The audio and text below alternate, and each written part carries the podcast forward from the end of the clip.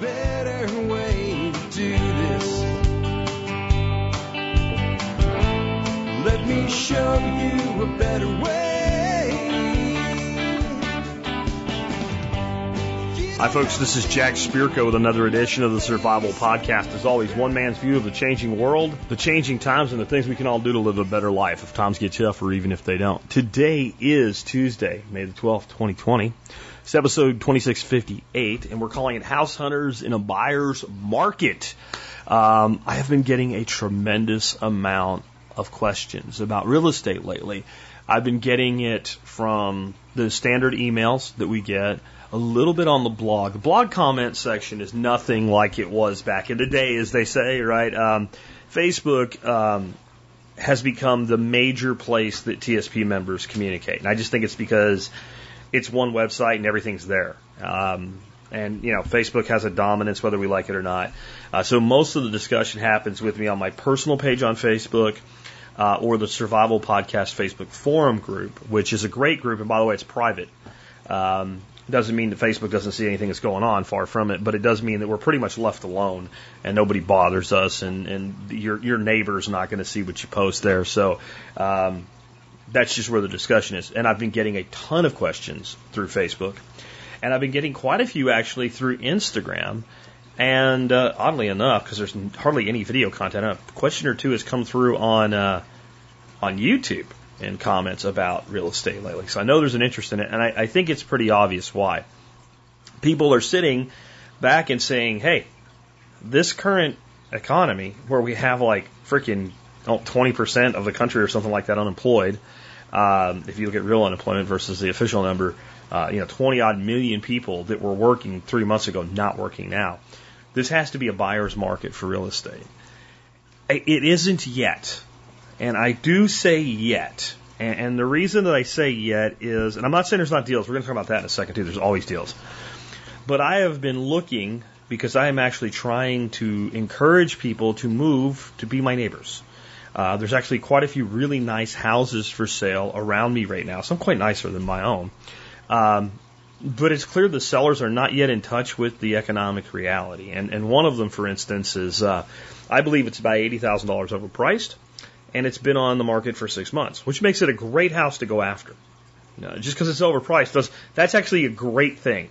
And we'll, we'll talk about more about that today. But I, I've just been paying attention to everything that goes up for sale around me. And that's always a good idea, by the way, guys, because someday you may want to sell. We're going to talk about buying with the exit strategy in mind today as well.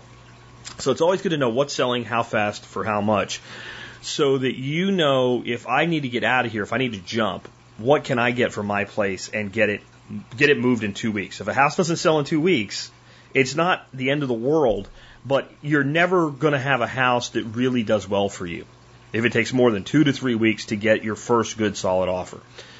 I have never taken, this is an honest to God statement of truth, more than 10 days to get an offer worthy of consideration on a property I've sold. I've sold in up markets, I've sold in down markets.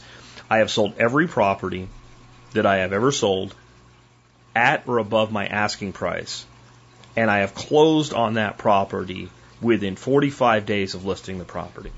Every single time. Because even when I'm buying, I'm buying with not the intent to sell, but with the option to sell in mind. Based on what I'm going to do with the property, what I'm going to use the property for, how I'm going to improve the property, and knowing that I want within two years of being in that property to be able to walk out of that property with money in my hand. I don't want to be able to break even. I want to walk out with, with a block of money that I can apply to another place, even if the market sucks. And buying is a big part of that. The problem right now is, and it's not a problem because it's stabilized the economy, the government's doled out so much money, most people, not all people, most people that aren't working are getting uh, uh either the same amount of money or a little bit more money in unemployment plus federal matching, et cetera, than they would if they had a job. Most. The people that aren't are wealthy people who can handle a momentary lapse in income or they haven't had a lapse in income. Okay, so your your houses that are owned by people that you would call affluent, generally they're not yet distressed unless that person for some reason needs to sell, which is a key thing you're looking for when you're a buyer. But I don't think no matter how quickly COVID goes away, that when we turn this economy back on, no matter how fast we can go, that you can just come back from this. We will come back from this, but you can't just come back from this. You understand the difference? And so there's going to be this long, protracted recovery. Best case scenario, it's 18 months. That's the best case scenario to get back to where we were. More likely two to two and a half years to get back to where we were economically if everything goes fairly well. Could take longer. Now, understand where we were six years ago wasn't great, but it wasn't terrible. We could be back to that pretty quickly. But what we end up with is this period in time where you have difficulty for some to obtain financing, inability or unwillingness for many to obtain financing, and a, shortage of buyers. Now, a shortage of buyers doesn't quite equal a surplus of sellers yet. But in time, those two things eventually collide and you end up in a true buyer's market. So it is a much better time to buy a house right now than it was 20 months ago.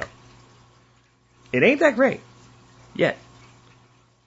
But it's coming and the deals are already starting to show up. And you got to know how to negotiate. And you got to know how to find the right property so that you're in the strong position as the buyer. And that's what we're going to talk about today. So these deals are coming. You're right for thinking this way. And I'm going to talk to you about how to find them today and how to find two things the right deal and the right property for you. And I'm also going to focus more on I wouldn't say conventional property because one of my bullet points today, of course, is HOAs are the devil. So not necessarily subdivisions in the way that we think of them. Little house, little boxes on the hillside, little bo- like where everybody's stacked up on top of each other's ass.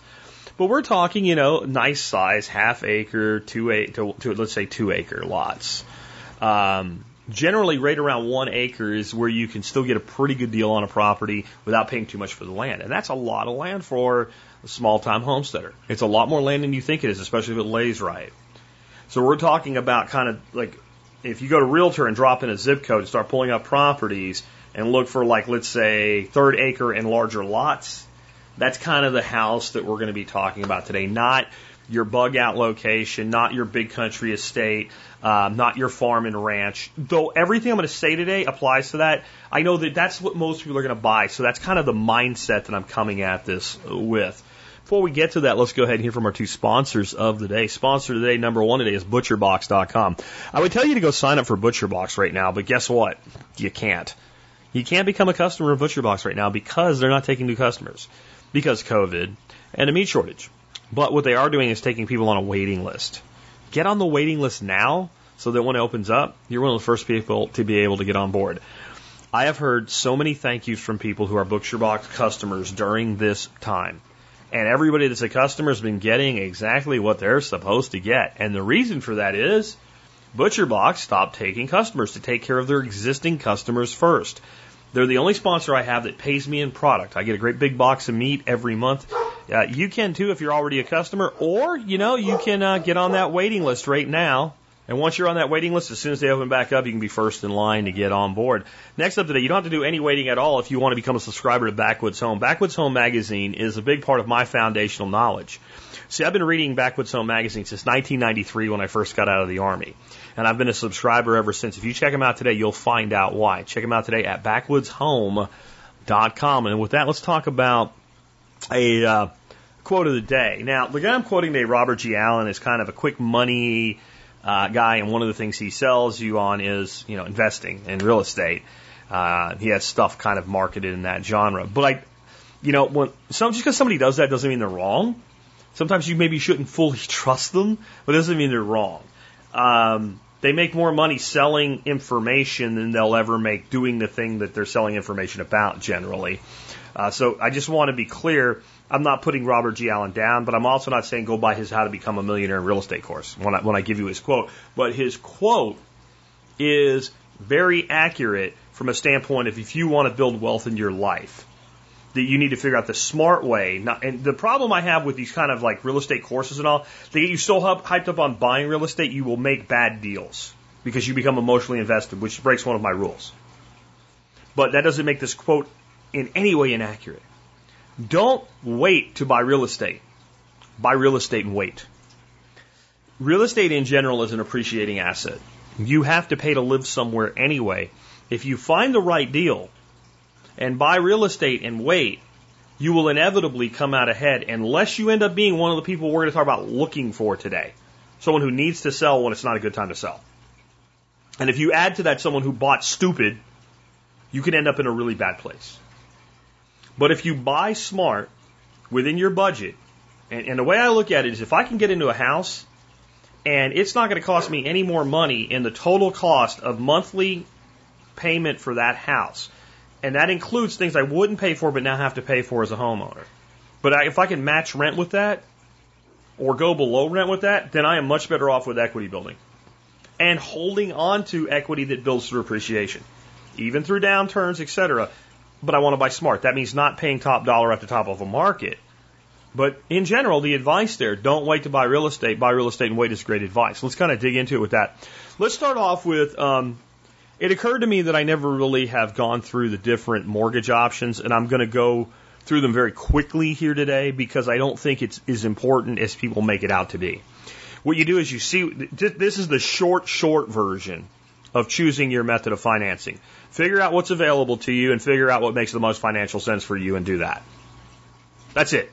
So if it makes sense for you to go conventional because you have the money for the down payment, to put the down payment down and get out of paying primary mortgage insurance, if that the numbers work out to where that makes sense for you to do that, and you don't put yourself out and go, you know, to having almost no savings by doing a conventional 20% down loan, then then you do that.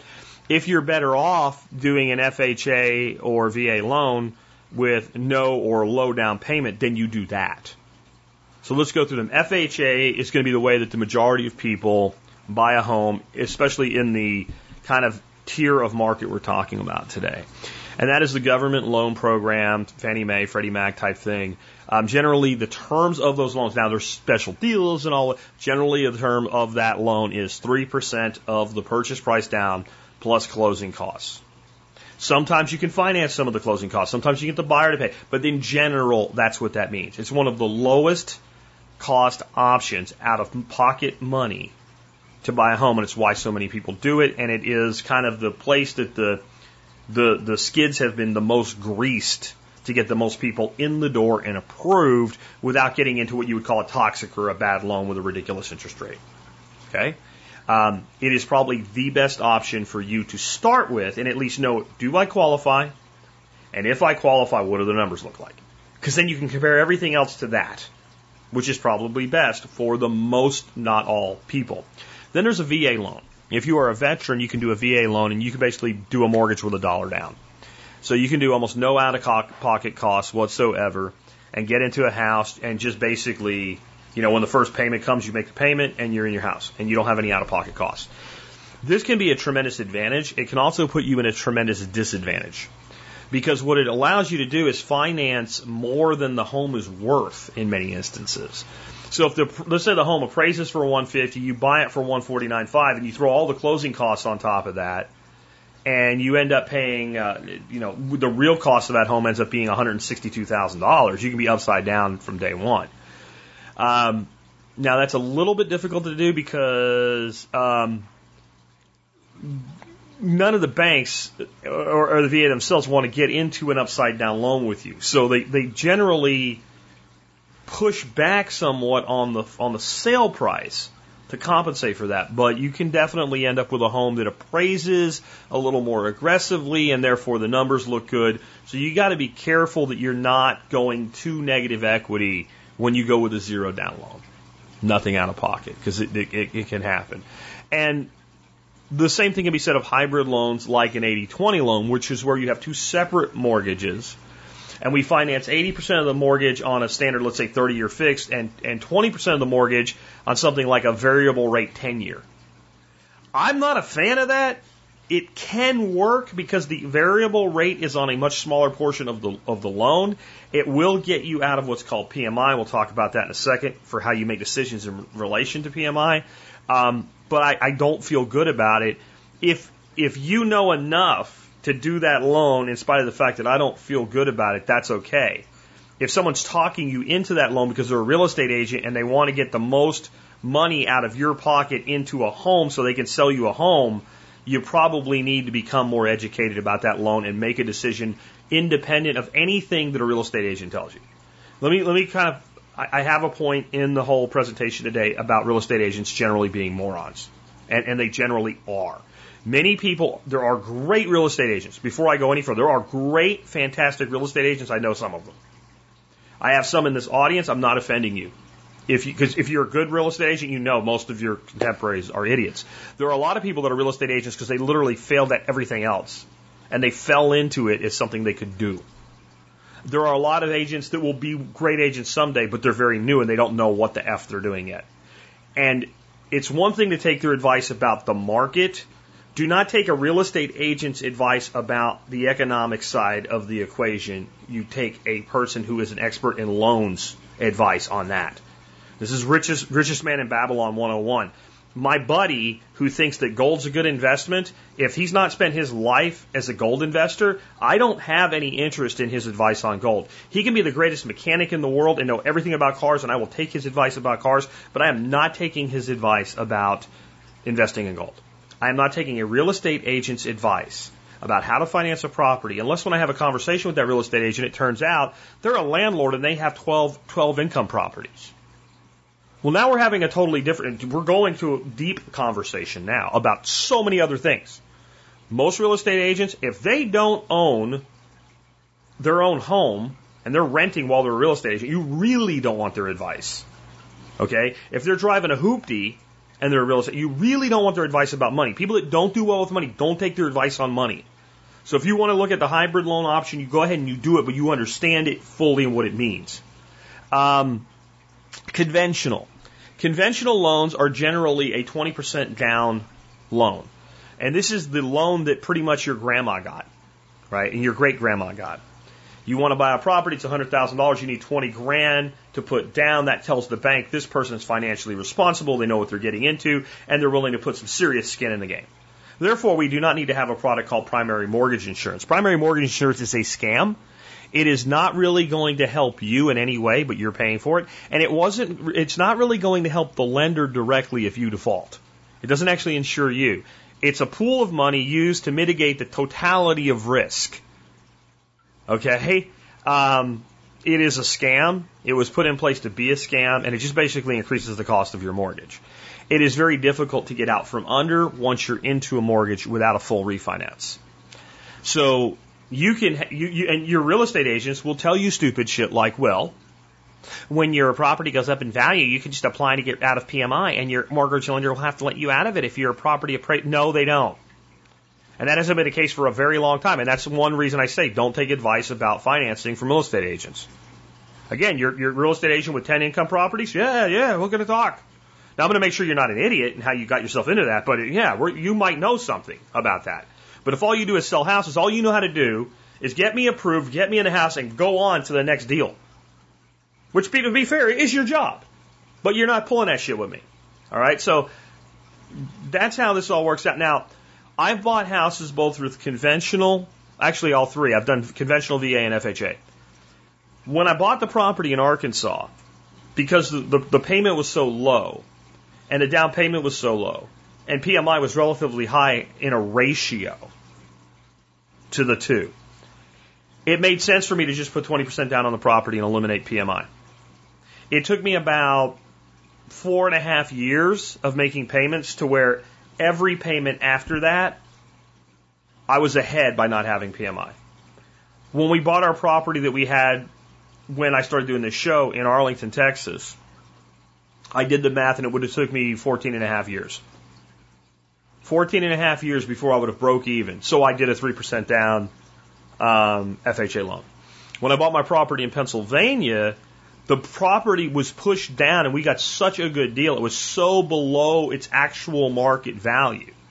I.e., I paid about 130,000 for a property was appraising at 160 because of the TURD formula, which is the reverse 1% formula we'll talk about in a minute, and knowing how to negotiate with a couple in the middle of a divorce who had both moved out that's where we were at with that.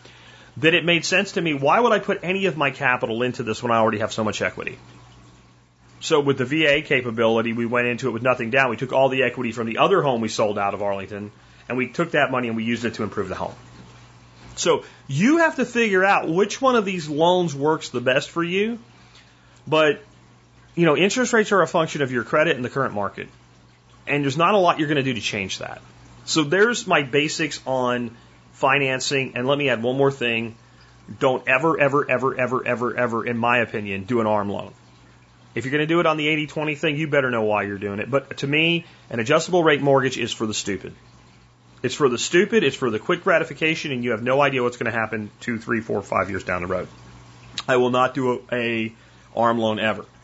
Next, to understand buying, first you have to understand selling. If you understand selling, you are a savvy buyer. If you don't understand selling, you are a sucker buyer. And I'm sorry if that offends anybody, but that's the truth. And as a guy that spent a lot of my life selling, not just selling real estate, because that was a very, you know, that was pretty much we'd buy a home, fix it up, and sell it, and buy another home. Um, and stair stepped our way up in, in, in the world that way. But that wasn't a job. That wasn't an income. It wasn't even really investing in the classic sense. It was, I need a place to live, and this is a formula to live smart. But I spent a lot of my life negotiating deals as a salesperson. I was a regional sales vice president for a $500 million company, for those that don't know my history, and I was the number one sales uh, VP in the world in that company for three consecutive years. Now I was selling technology versus homes, but the sales process is the same. And the negotiation as a seller is the same. Okay? I spent a lot of other years selling in other environments. That's just the one that's the most notable. So I understand the sales process. And I took that understanding of the sales process and the motivation that a buyer has, and I built that into what I call the 1% effect. Uh, me and Dustin DeFreeze wrote a book called The 1% Effect on Selling Real Estate. You can get it an ebook on Amazon. I'll put a link in the show notes today, but I'm going to give you the short, short version of the 1% effect. You figure out how much a house like yours is going to sell for in a range. Let's say two hundred and twenty to two hundred forty thousand dollars. That's your range. That is every buyer that's going to look at your house is looking at houses somewhere in about that range, maybe a little more or a little less, but they're in that window. And then most buyers, not all, but most buyers are in a relatively small geography. Like when I bought this house, we were in a totally different type of geographic zone. We had like a point of where Dorothy's dad lived, and then a giant circle around it. It didn't matter north, south, east, or west. Best house in this giant circle of about an hour's drive worked. Most buyers are not going to buy that way. They're going to be in a relatively narrow geography, a zip code, a subdivision, uh, several blocks within a certain school district next to somebody's work, right? So they're going to be relative. So that actually takes the window of houses they have to look at and it makes it small. You could pull up that window and then it says there's 986 houses there. But when you say, okay, but I also want a three bedroom minimum, two bath minimum, um, definitely want a yard, don't want um, a townhouse or a row house or garden house, like with adjoining another, I don't want a zero lot line, uh, I do or don't want a pool, right? When they, when you do all that, and then my price range is 220 to $240,000, because they don't want to go too much lower because they feel that that is less than they really, they'll never get what they want that cheap, which is stupid. I'll look as low as it goes. If it meets all the other criteria, the lower the better, unless there's a bad, bad reason for it, right? Um, is that reason fixable, et cetera? Like if it's in a neighborhood where you're going to get shot, I can't fix that. We'll talk about those types of uh, scales of permanence in, in a bit. Uh, but so I, you, you just understand that that's what's going to happen though even if it's a bad area, that person's looking in that bad area because that's what they can afford and they want the best they can afford in that price zone. So then you look at all the property that sells for, that, that's on sale for about what you want to sell your home for. And then you look at the quality of those homes, the carpet, the countertops, the cabinets, um, the landscaping. You basically look at everything. And then you say to yourself, self, how do I make this house look 1% better than the best house currently listed in this price range. And you do that. Whatever you need to do to be 1% better, and if you can be 5% better, fine. But it only takes 1% in totality. So maybe the countertops are a little better, this is a little bit better, the carpet's new, the appliance is newish, uh, the paint is fresher.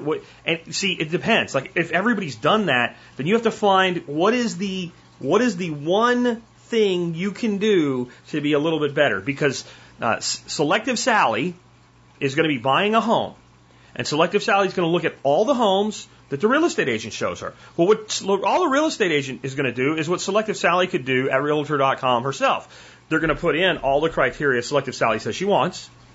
They're going to get all the houses that meet her criteria.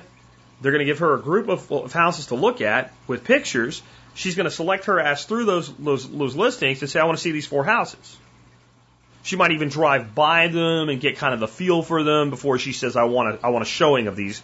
Then she's going to walk in and look at them. And if she's actually going to buy, whatever one looks the best, she's going to settle for. Selective Sally will become settling Sally.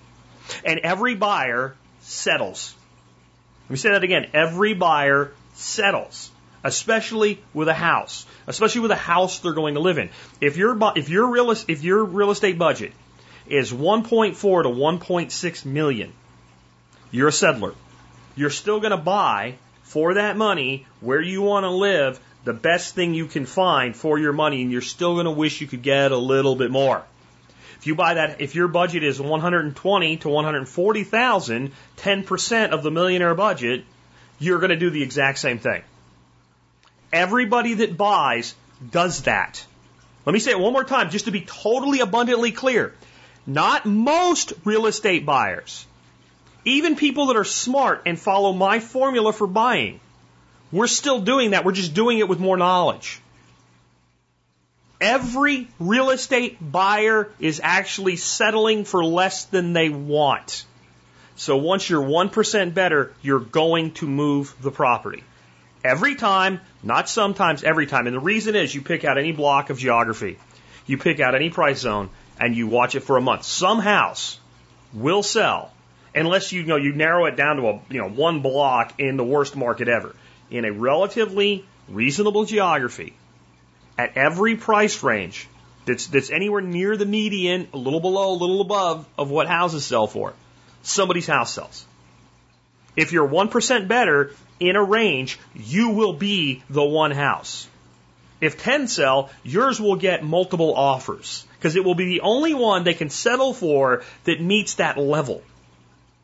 So how does that help you buy? You put it in reverse. You want to identify all the homes that show at least 1% worse than the homes in the pricing window. You want to find the ones that they just didn't do these things. When you walk into the house, the carpet needs replacing. Carpet's cheap. They didn't do it, they can't afford to do it. Or they would have done it. Or they're stubborn and it's going to bite them and let it bite them to your advantage. You walk in and the paint's just not, it doesn't look good. It's not fresh. It's clearly they didn't have the place painted. Right? And it's, it's, you know, at least you could have painted the, the living area and the kitchen. The tile on the kitchen floor, the grout is dirty. Right? I mean, things like that. Little things. Especially if all the other houses that you've looked at did those things. That house is going to go last. That house is going to sit because they didn't even try. They either can't afford to or they don't want to because of stubbornness. So you're looking for 1% and 10% is even better. Now, that doesn't mean you're looking for the house the foundation cracked in half. You're not looking for the house that actually has real problems. You're asking, you're looking for the house that shows poorly, but it's an easy fix. Here's an example. When we bought this house, there's five bedrooms in it. Four of the bedrooms, they had ripped out the carpet. They had bought, I guess, because they got it on sale. Because I don't know, I don't even know why you would do that. I don't know why anybody would do this. But they got, if you know what parquet flooring is, parquet was kind of popular in the 70s. It was a wood flooring, like a laminate wood flooring, kind of looked checkerboardish. And it came in a light color and a dark color. And as bad as the light color was, the dark wood was even worse. Okay, they did the dark wood color of parquet flooring in four of our bedrooms. And they did it with peel and stick tile. So it's basically like a uh, linoleum peel and stick parquet. I mean, it looked like somebody puked it out. But you know what? It was really easy to just go pick out a really decent carpet for those bedrooms and have it installed. And we knew exactly how much that was going to cost us. You see how that works, right? They didn't, they were in a situation where they wouldn't or they didn't take that into consideration. So when you looked at the listing of the house, it seemed almost way too well priced for what it was. And the listing price on my house was 265 and I paid dun dun dun 205. Got it? Okay? Do you see the formula I'm using now and how it works? So you're looking for those inadequacies, but there was nothing complicated about that fix. There was nothing wrong with the floor except it was ugly. There's nothing difficult about it.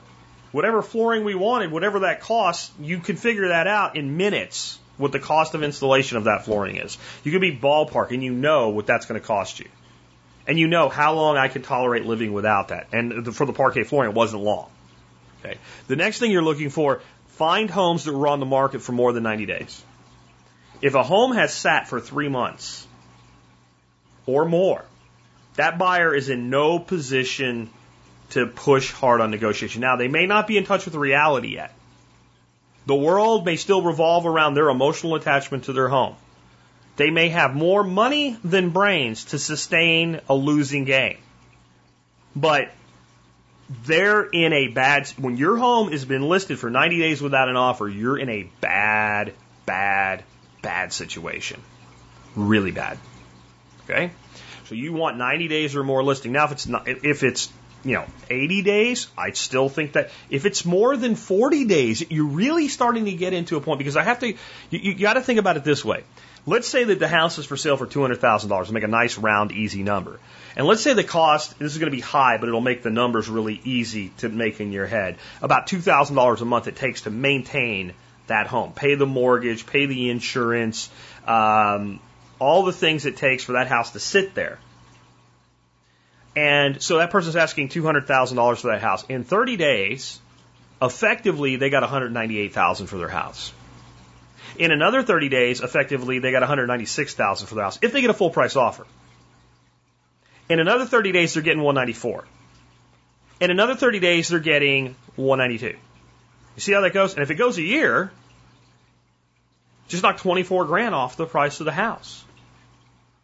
Now they're still going to get if they if they get lucky and they manage to get that price for the house, they're going to still get that chunk of cash, but that money still went out of pocket. The longer that goes, the more that eats away at a buyer. So the next thing you're really looking for, an empty home. If it's an empty home and it's been on the market for 40, 60 days, because remember, if it's a flip, it's not going to go on the market till the reno's done. So that means the rental's been done, ready to make my money, put it up for sale. It's not selling. I haven't got an offer yet. 40 days, 90 days or more, and an empty home. You've got a failed flip, or they already bought another home and moved into it, and now they're paying for two, or maybe they're a divorce and they're both living in different places, and somehow they're both paying for it. And the money they're going to get is going to be split by the divorce court and it's dwindling away. That's how I bought in Pennsylvania. I do not consider this predatory. Somebody is going to buy that house anyway or not. The fact that I'm willing to do it now solves their problem. That's my proposition as a buyer.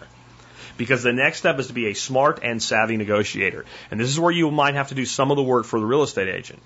When you make an offer and they, they counter with something ridiculous, you might want to say, listen, I need you if you're dealing with two agents, contact this other agent and tell them to have a very stark, frank conversation with their client. This house has been listed for 192 days. Better offers are not lining up. I am willing to give you an extra $2,500. Take my offer, or I'm going to find somebody who will. And you need to what I've done, I have written emails for my, because I don't trust them to say the words. I'm going to send you this email. I want you to put your name on it. And if you're not comfortable with that, I want you to say, this is an email from my client. This is where they are. And you forward it to that other agent and advise them to make sure that their client sees that email exactly as it was written. Because you need to put that person in touch with reality because people get emotional about real estate. It's my home. I grew up there. You know what? Nobody buying it gives a shit. No one cares. I'm a podcaster with a quarter million people in my audience. I have people that line up to, to talk to me when I do a public event. And if I sell my house, no one gives a shit that it was Jack Spirko's house. It's kind of a talking point and all, maybe to some people, but in the end, no one gives a shit. So if you're Frank from Fresno, no one gives a shit about your. Nobody cares. And no one should care. Now, people get emotional as buyers for other reasons, but it's not because Frank from Fresno raised his family there. Now, Frank from Fresno is emotional about that. So even with that reality touch, they may not, they may not come down. But that is the key to getting them to come down, or getting them to come down to whatever they're willing to come down to, to find out what that really that number really is. Everybody that puts an offer in eventually expects to pay more, and everybody that sets a price expects, in general, to possibly at least have to negotiate down there's when when markets are red hot, it's expected often that we'll get multiple offers that'll actually sell more for the listing. That's not happening right now. And it's never happening with a house that's been on the market for 90 days. It's never happening and it's never going to happen with that house in the condition that's in, probably because it fails the 1% to the negative test. As long as there are houses for the same money that are better, that house is, ne- I don't care what potential it has, it is never selling unless there's a very compelling reason, like it's adjacent to a national park and somebody's in love with that idea. That is the only way it's selling. There's property I know of right now that's been on the market for eight years. It's mostly land. It's ridiculously overpriced. It's not selling. But since he owns the real estate and waits, eventually the market may come up but if he actually needs to sell, he's going to come down. He has to. Right? All right. So, finding a home. This is how we find a home. This is the thought process because I can't tell you what you want. I can't tell you what to look for. You got to figure it out for yourself. So the first thing I want you to do is again, I want, I will say this till the day I die.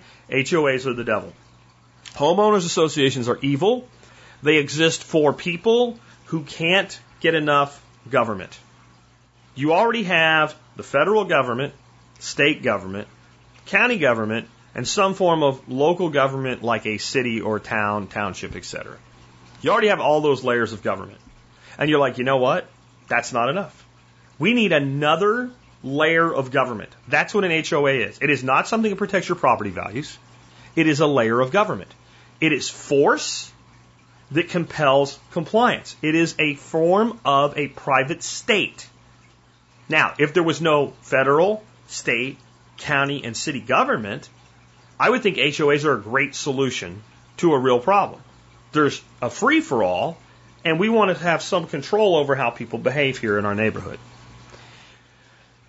That said, I bought a property one time with a POA or Property Owners Association, which are usually just another word for the devil, um, but it was an interesting one and it was my property in Arkansas. And nothing about it bothered me, and it was the last line of the covenant, is what they called it, that, that made me 100% okay with it. Um, the first uh, rule was that you could have no more than one occupied structure per acre and only one primary residence per five acres. So if you wanted to put uh, RV on your five acres and let your family live there, that was fine. But if you were going to build multiple home sites, it was a five acre minimum per home site. Number two, the roofs had to be real roofs of the primary residence. So basically, you, you, you couldn't live in an RV, but there was an exception. You had up to two years to build. If you bought a property that wasn't developed yet, you could live in an RV. But you had to be building. Okay, I'm okay with that. Um, especially since almost all the property had already been sold and was already developed. So that wasn't even going to be an issue at that point. Um, there was one other thing that I don't remember now because it's so long ago, but it was the final line and it was that the covenant may not be altered without 100% unanimous consent of all residents within the POA. So the only way you could add to it or take away from it was for 100% of everybody to agree. So if I didn't agree with something and all of my neighbors didn't agree with something, it could never be changed. As far as I know, it's still never been changed. That's, that's an exception to the rule. In general, an HOA will tell you things like, well, if you want to put up a shed, you have to give us a mock up of it. Like one of the properties we looked at was yeah, in the middle of nowhere on a lake. And we thought this is just great. We'll build here. So when we bought this place, we were open to building too. And, uh, you know, it was like, well, if you want to put a fence in, you have to basically make a scale model of your fence and present it to the board. Uh, done. But see, nope, nope, done. I don't even want to know what else there is. I'm finished. So stay away from HOAs. If you don't, you only have yourself to blame. Okay, now let's move on to um, actually finding a house you want. What I think you need to do is list everything that you want. Everything that you want. No matter how tiny or how big. No matter how piddly it seems or how huge it seems, you should list everything you actually want. Because you just might find it. So don't even feel bad about listing something you're like, I really could live without that. We're going to get to that. That's the next phase. So everything that you want. Now, go through that list and score that list. Really good to do this with Excel because you can sort in Excel. You don't have to put it in order. You can just do it and then you can sort by field, right? So number, so ranking of one for this, I have to have it. If I can't have this, the deal's off. For me, that would be the absence of an HOA, unless there's an exception, like a covenant that I described. I have to have that. I'm not doing it. I'm not doing it. For me, the ability to keep livestock was when we moved here. If I, I, I knew I wanted some, you know, and I didn't have to have horses and cows and shit, but like if I couldn't keep chickens and ducks and some stuff like that, it was a no. That was a one for me. And what it's whatever it is for you. I had to have a spot for a garden. I had to have at least a couple acres. There were things that I, I, I was not willing to give up what I had in Arkansas and move here without them. And my wife had her ones too must be within an hour of dad's house. You know, must be close to our son again. Like these were hard ones. And that, that limited our geography and our type of property we could look at. That's why it took eight months instead of eight weeks to find a property. Okay? And it did. It took us eight months. Number two, um, if you rank it as a two, what you're saying is I really want it, and I probably cannot be happy without it right away. So I want it, I, I gotta have it. I can do without it for a little bit. That's a two. The next is, I really want it. I don't want to give it up. But I can do without it for a time. So instead of like, you know, when we moved in, to us, when we looked at the floors in this place, we didn't, and that would have made, never made our list initially, but we would have retroactively put it on the list. Like, we had to be able to get. It was so hideous. We had to be. We had to have the financial ability to get rid of that very quickly. It had to go fast.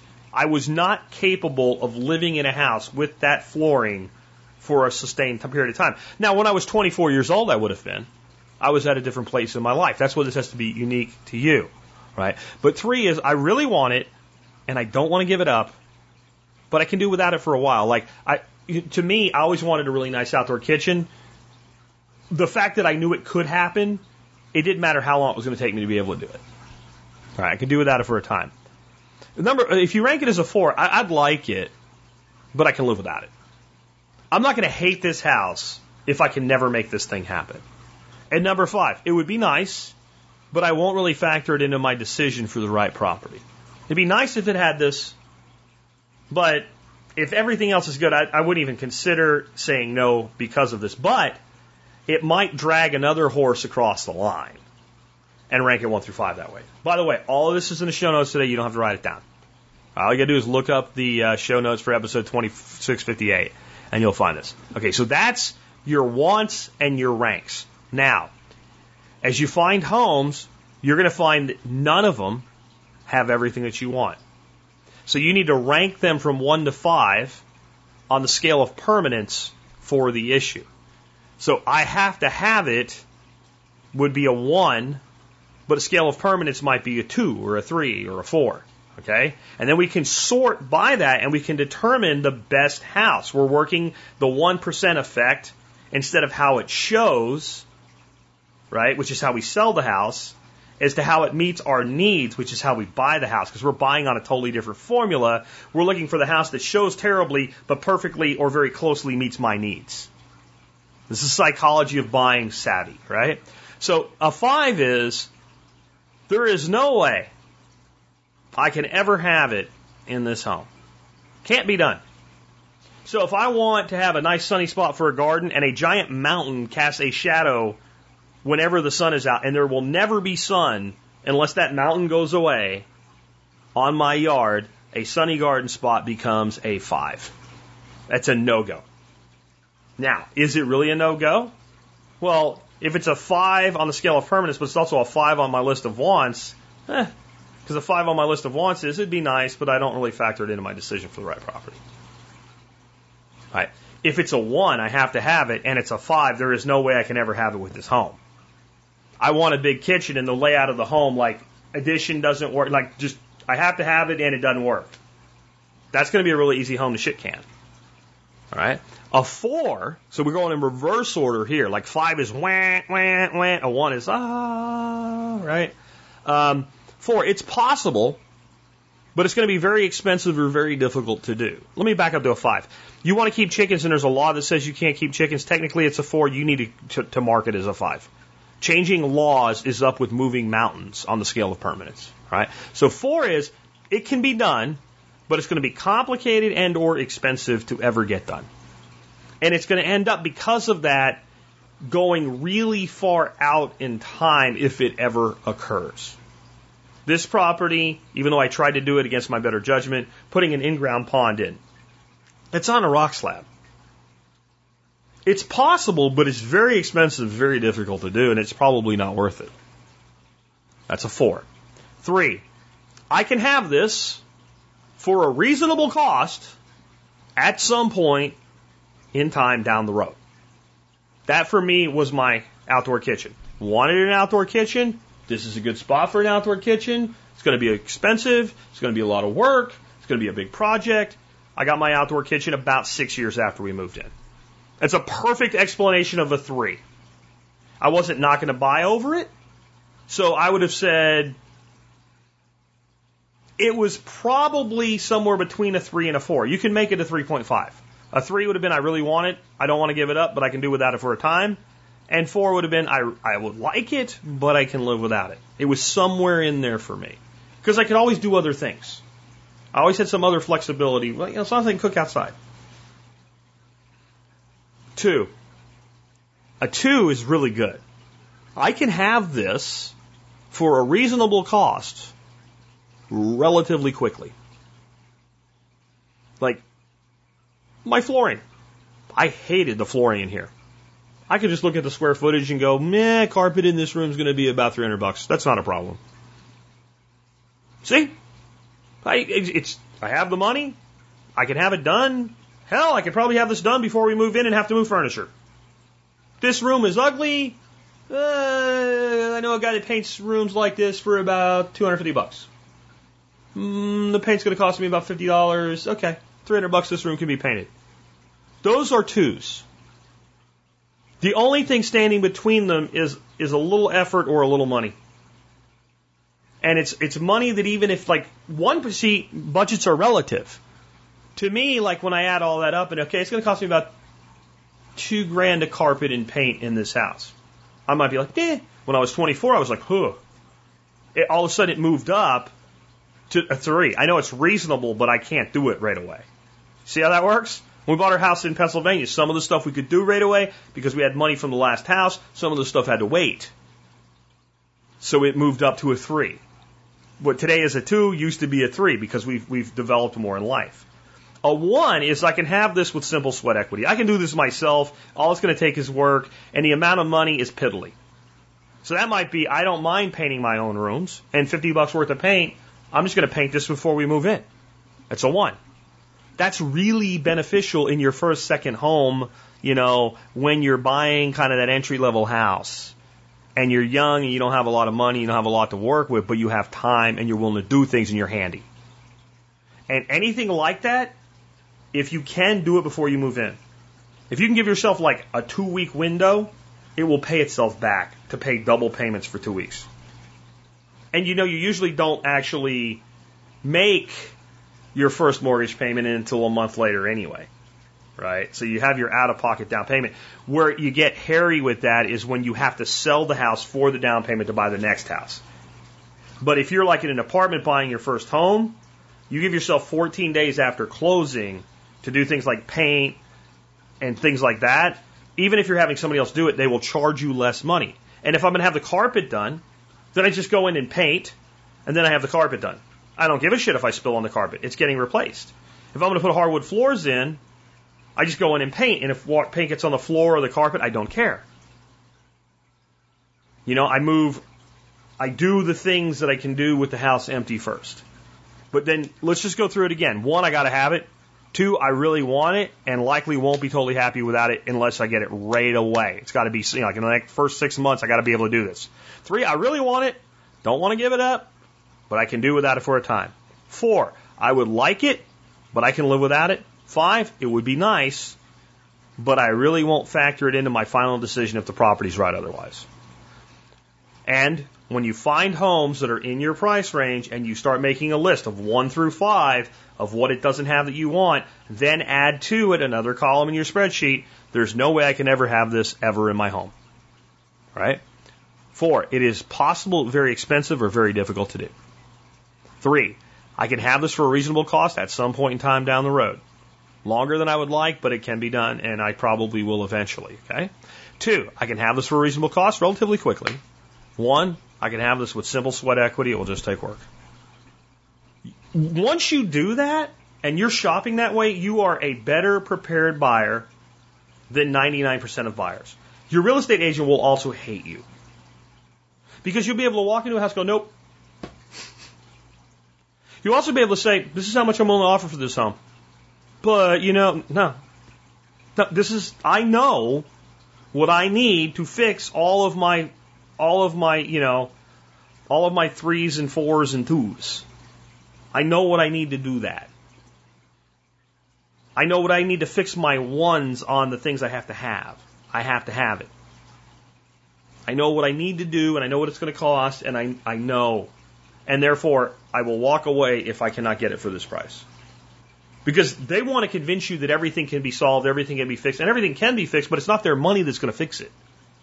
Your money is going to become their money when you buy the house. They are not putting you first.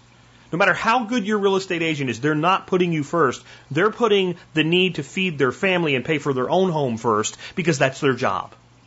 Doesn't mean they're bad. It's just what they do. Okay? Um, so then you need to make your own decision on which house to make an offer on. And you need to make your own decision on price. Now, you can get guidance from your agent like, that's not going to fly. And then you can say, well, what do you think is going to fly? And then they'll tell you. And then you can factor that into all this knowledge you have now, all these rankings you have now, and say that number does work for me or doesn't work for me. Okay? Um, and you need really good communication with the buyers. And a lot of times, like I said, you're going to have to do the agent's work for them because most of them are morons. Here's an example. When we put the offer in on this house, they asked for 250, no, 260. Um, my agent suggested offering them 230. I said, screw that, two and a quarter. By the way, I don't think it's going to appraise for that because it shows like a turd. But I'm fine with getting the contract established at two and a quarter. They came back at 235. She said, we should take it. I said, you're an idiot. I mean, that's literally were my words out of my, you're an idiot. Tell them two and a quarter or go screw. The house has been on the market for 180 days. Why are we having this conversation? They came back, yeah, we'll take two and a quarter. Okay, great. And I'm smiling. I can afford it. I'm willing to do it. And that's why I didn't, even though I thought I was playing a good game, I didn't take the higher offer because I needed to start at a, a, number where I already was okay with it. Appraisal came back. $200,000. My stupid, moronic, incompetent real estate agent called me up and said, Well, can you come up with an extra $25,000? And I said, Are you really that stupid? I, I really said that. Are you really that stupid? Do you really think I'm going to pay $25,000 more for a house that appraised at $200,000? I, we are both aware that it's undervalued. But I, I told her, I said, Cindy, what you're not aware of is how screwed they are and how much power we have now. And because I'm a benevolent human being that was willing to make a reasonable offer, I agreed to come up with $5,000 extra to close. Because buying this place for 205 was a steal in my opinion. I also knew what they owed on the property, about $160,000. And I knew they had already relocated to another property out of state and they were paying for this one. So I knew they'd take a big check out of it and I knew it would get them out from underneath it, and I knew that they had been paying for it for six months. I also knew this. This is very important. Once that property appraises for that shitty appraisal, They are screwed. That went down as an official appraisal. When another house gets appraised, that appraiser is going to pull houses that sold and, and prior appraisals. If they appraise that house again, there's an open appraisal on it. It's going to show up. You're not going to get another appraiser to come in there and jack the appraisal up $30,000. It's not going to happen. It's not going to happen. They're screwed. The best they could do is delist the house, let it be delisted for 30 days, put it back on the market, and hope they get another offer, and then hope that it appraises higher. By then, that mortgage payment, insurance, etc., has already eaten their lunch for anything they would have gotten back. I probably could have been a total dick and said, you know what, my offer now is 199.5 and still got the deal. Because I was a benevolent man and because the deal was so good, and you people that have seen this property know to buy this property for 205 is ridiculous because I did the reverse 1% formula. That's how I bought this property for that. They said, well, we'll have to think about it.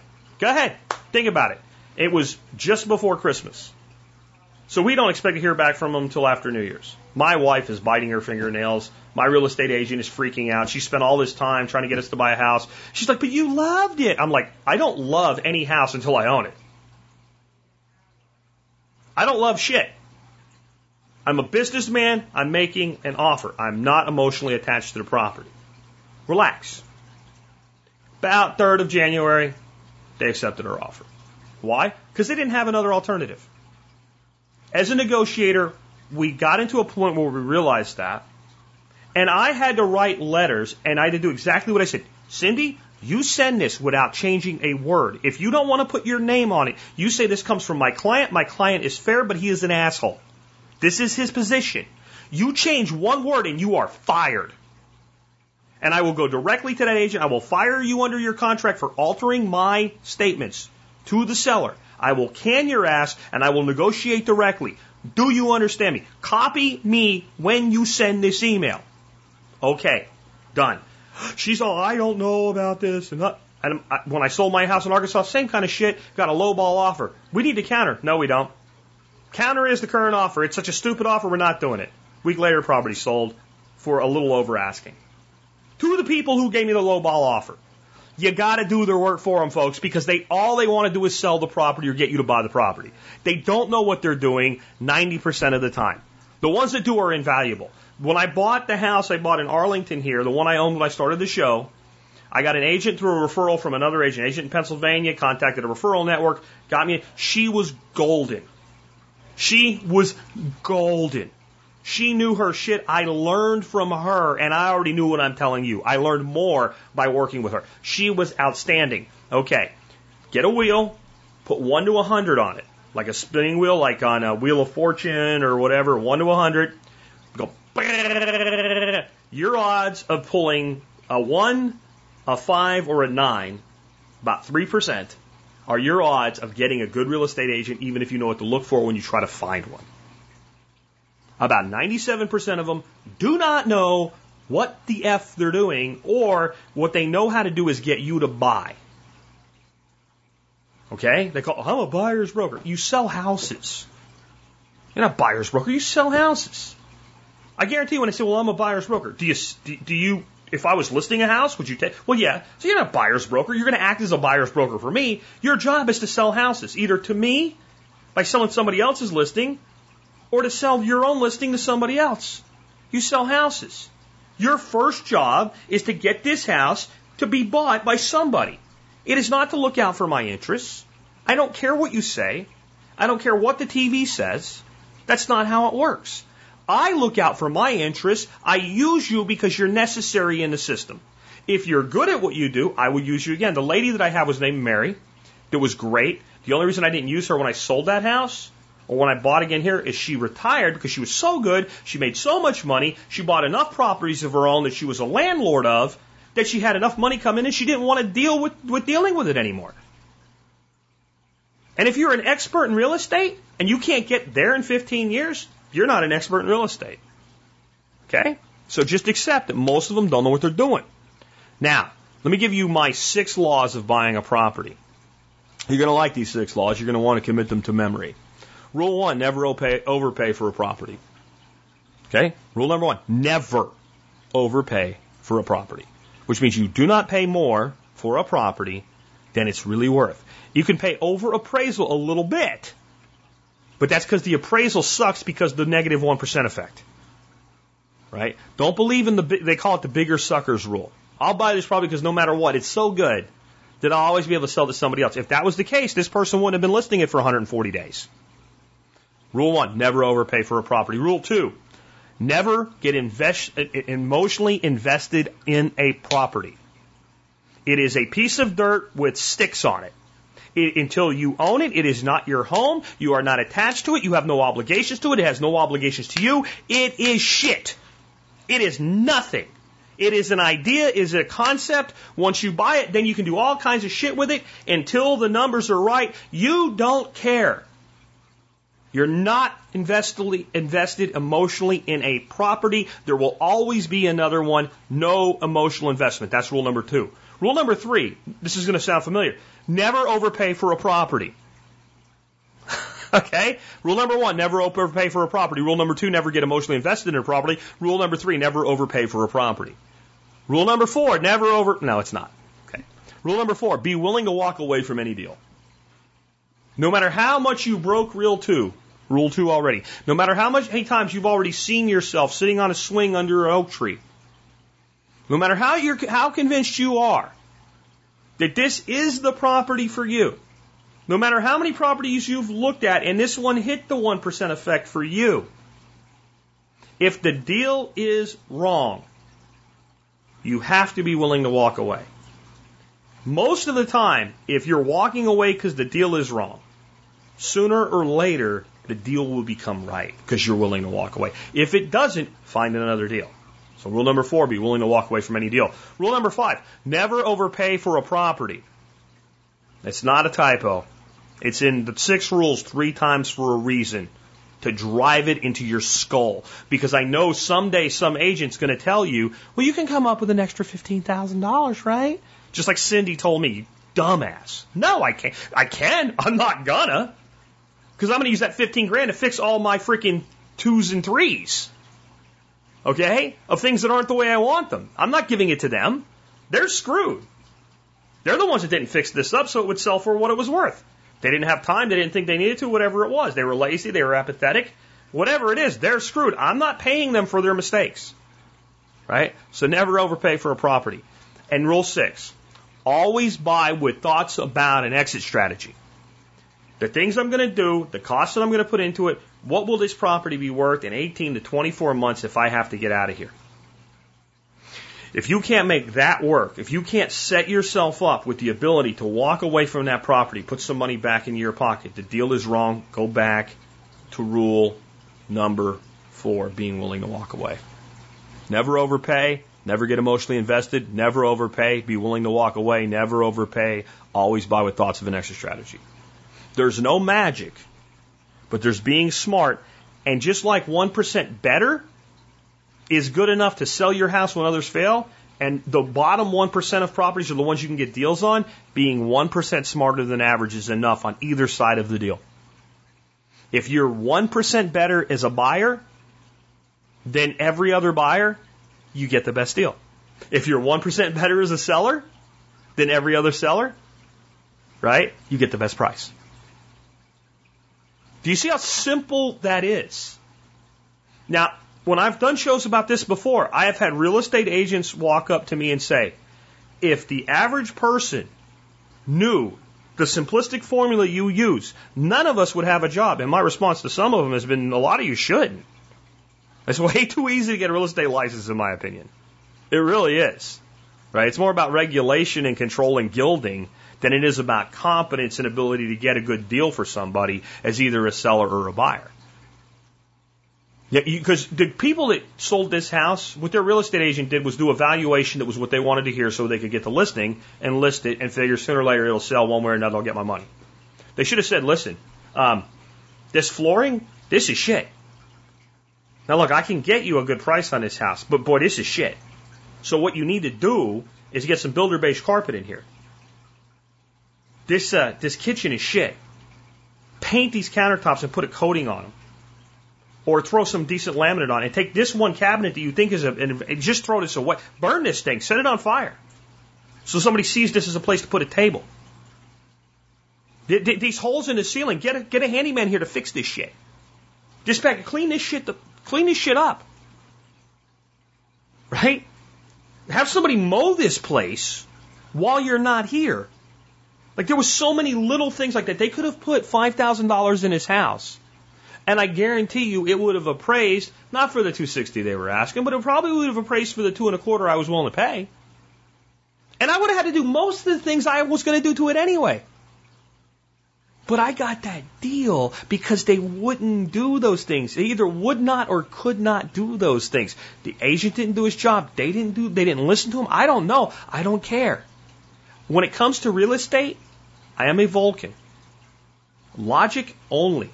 No emotion.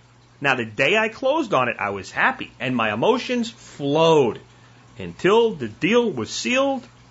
I am a heartless son of a bitch that doesn't care about you. And I even got some guilt trip pushback. Well, they have a lot of kids and they're really worried. I don't care. In fact, you better tell them if they care about those kids and they want to stop spending all the money they are to support this house they don't live in now, they should take my offer. I don't want to hear uh, somebody's sob story. That's not my problem. I'm not the one that did this. No one else is going to come in and give a shit about this either. And if you don't have that attitude, you are not emotionally in the place to be buying a home. You only have to do it for a time. Once you buy the house, you can be as emotional as you want about it. Okay? And the key is a clear, reasonable vision of what a property can be versus what it currently is. Now, this is what you have to, this is where you have to balance it. And real estate agents are the worst at screwing this up for you. Because they'll say things like, well, you could just take down this wall. It'll open this whole space up. It'll be like another house. Do they know if that wall's load bearing?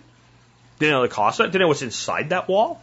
Do you know what rerouting the plumbing and electrical in that wall is going to cost me? Do you know what it costs to take a concrete saw and open up this floor so that you can channel it and run the pipes through this floor because the plumbing doesn't go there right now? That pathway that's in there, you can say, we just take that out and open up that ceiling level. Do you know what's inside there? Because when the contractor looked at it, he said he didn't know it was in there and he wouldn't know until he opened it and I could be screwed. And it could cost me $500 or $5,000.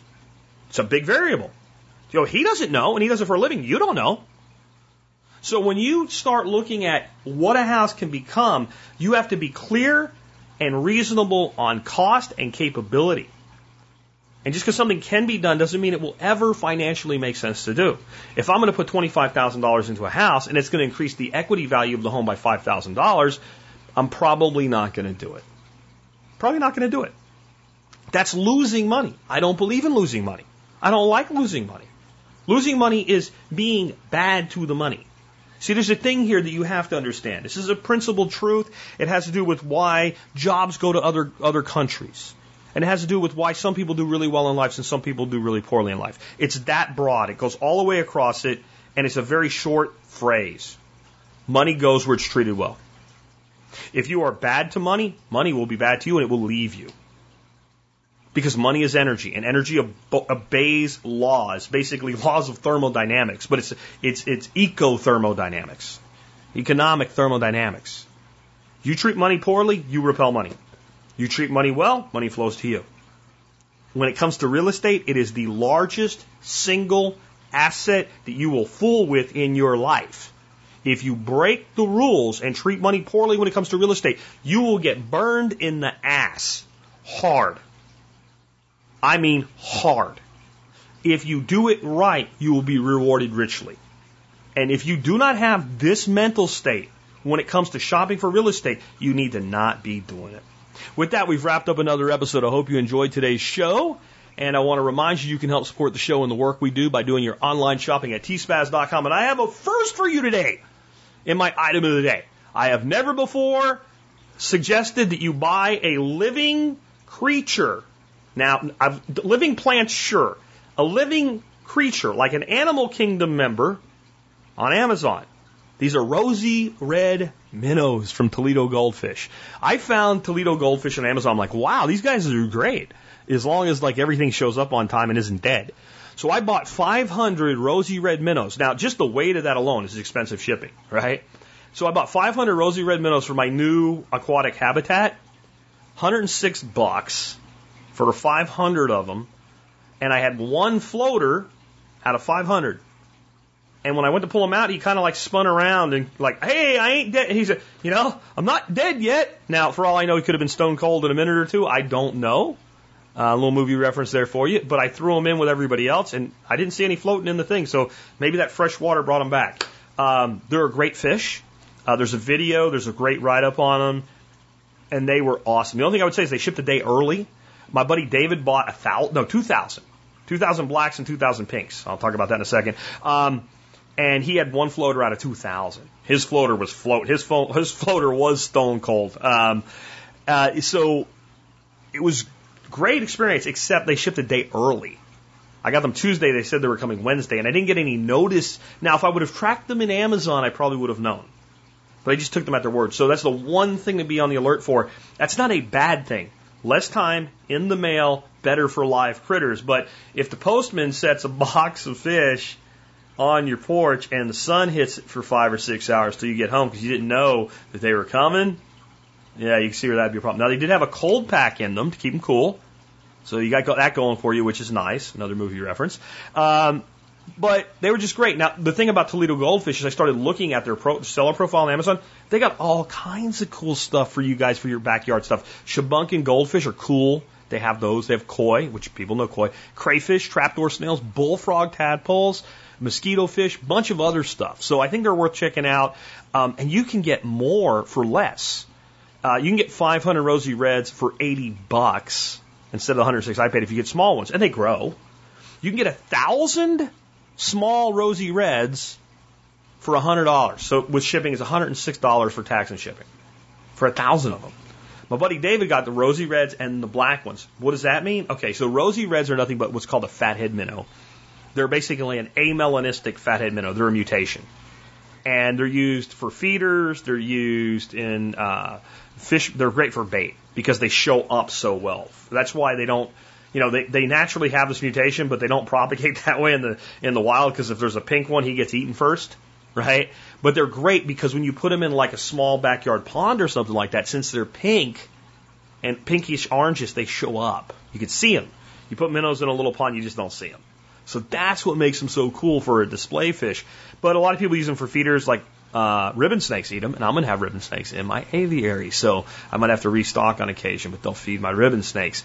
Uh, but they're just a cool fish. And again, like, you know, it's only two orders, mine and David's, but so far they're batting a thousand, man. If you can ship 2,000 fish and have one floater, you're doing pretty good. And check out Rosy Reds for those little ponds we talked about, you know, a couple hundred uh, gallons or less where it doesn't really make sense to do full size goldfish or something like that. They're just awesome. And then you've got a source of bait. They breed like crazy.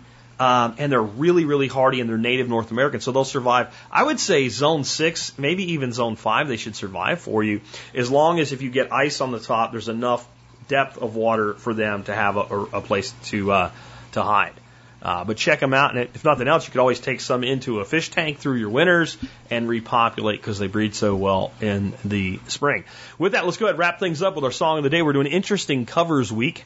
Um, we're doing uh, Anthrax. Uh, is the is, well, actually, it's a Kansas song, "Carry On My Wayward Son," and Anthrax did a cover of that song. Now, it it kind of occurred to me that some of y'all wouldn't really know much about a band like Anthrax. You'd have no idea who Anthrax was. You know, if you weren't like an 80s metalhead, you probably really wouldn't. And so, like, and they're still around. Don't get me wrong. Anthrax is still around. Um, all those guys seem to still be around, except with the very few exceptions. Um, but I, what I would do is I would just play you a little bit of a typical Anthrax song, like 30 seconds, so you can hear like what Anthrax sounds like and then listen to their cover of Carry On. I think Kansas's rendition is better. Uh, John Adams set up did as well, but it's pretty damn good, especially for Anthrax. So this is what a typical song by Anthrax would sound like.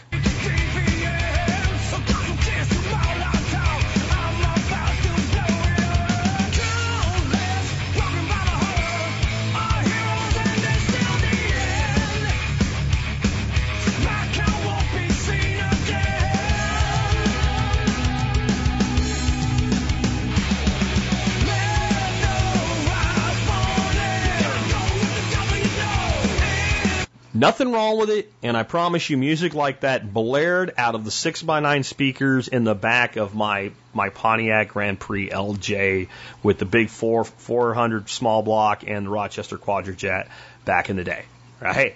Okay, so I'm not putting it down. I'm just saying, from a band that sounds like that, I don't think you would expect what you're about to hear. And with that, it's been Jack Spirko with another edition of the Survival Podcast.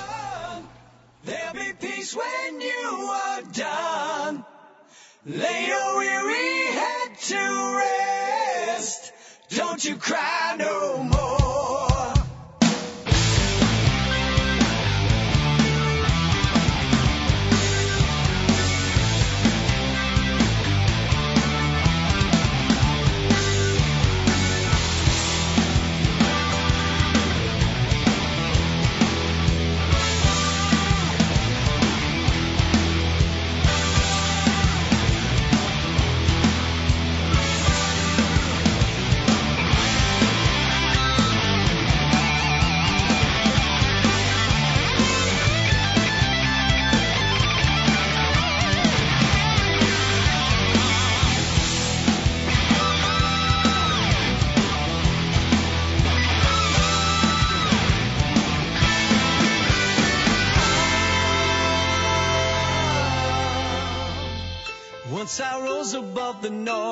Confusion just to get a glimpse beyond this illusion. I was soaring ever higher,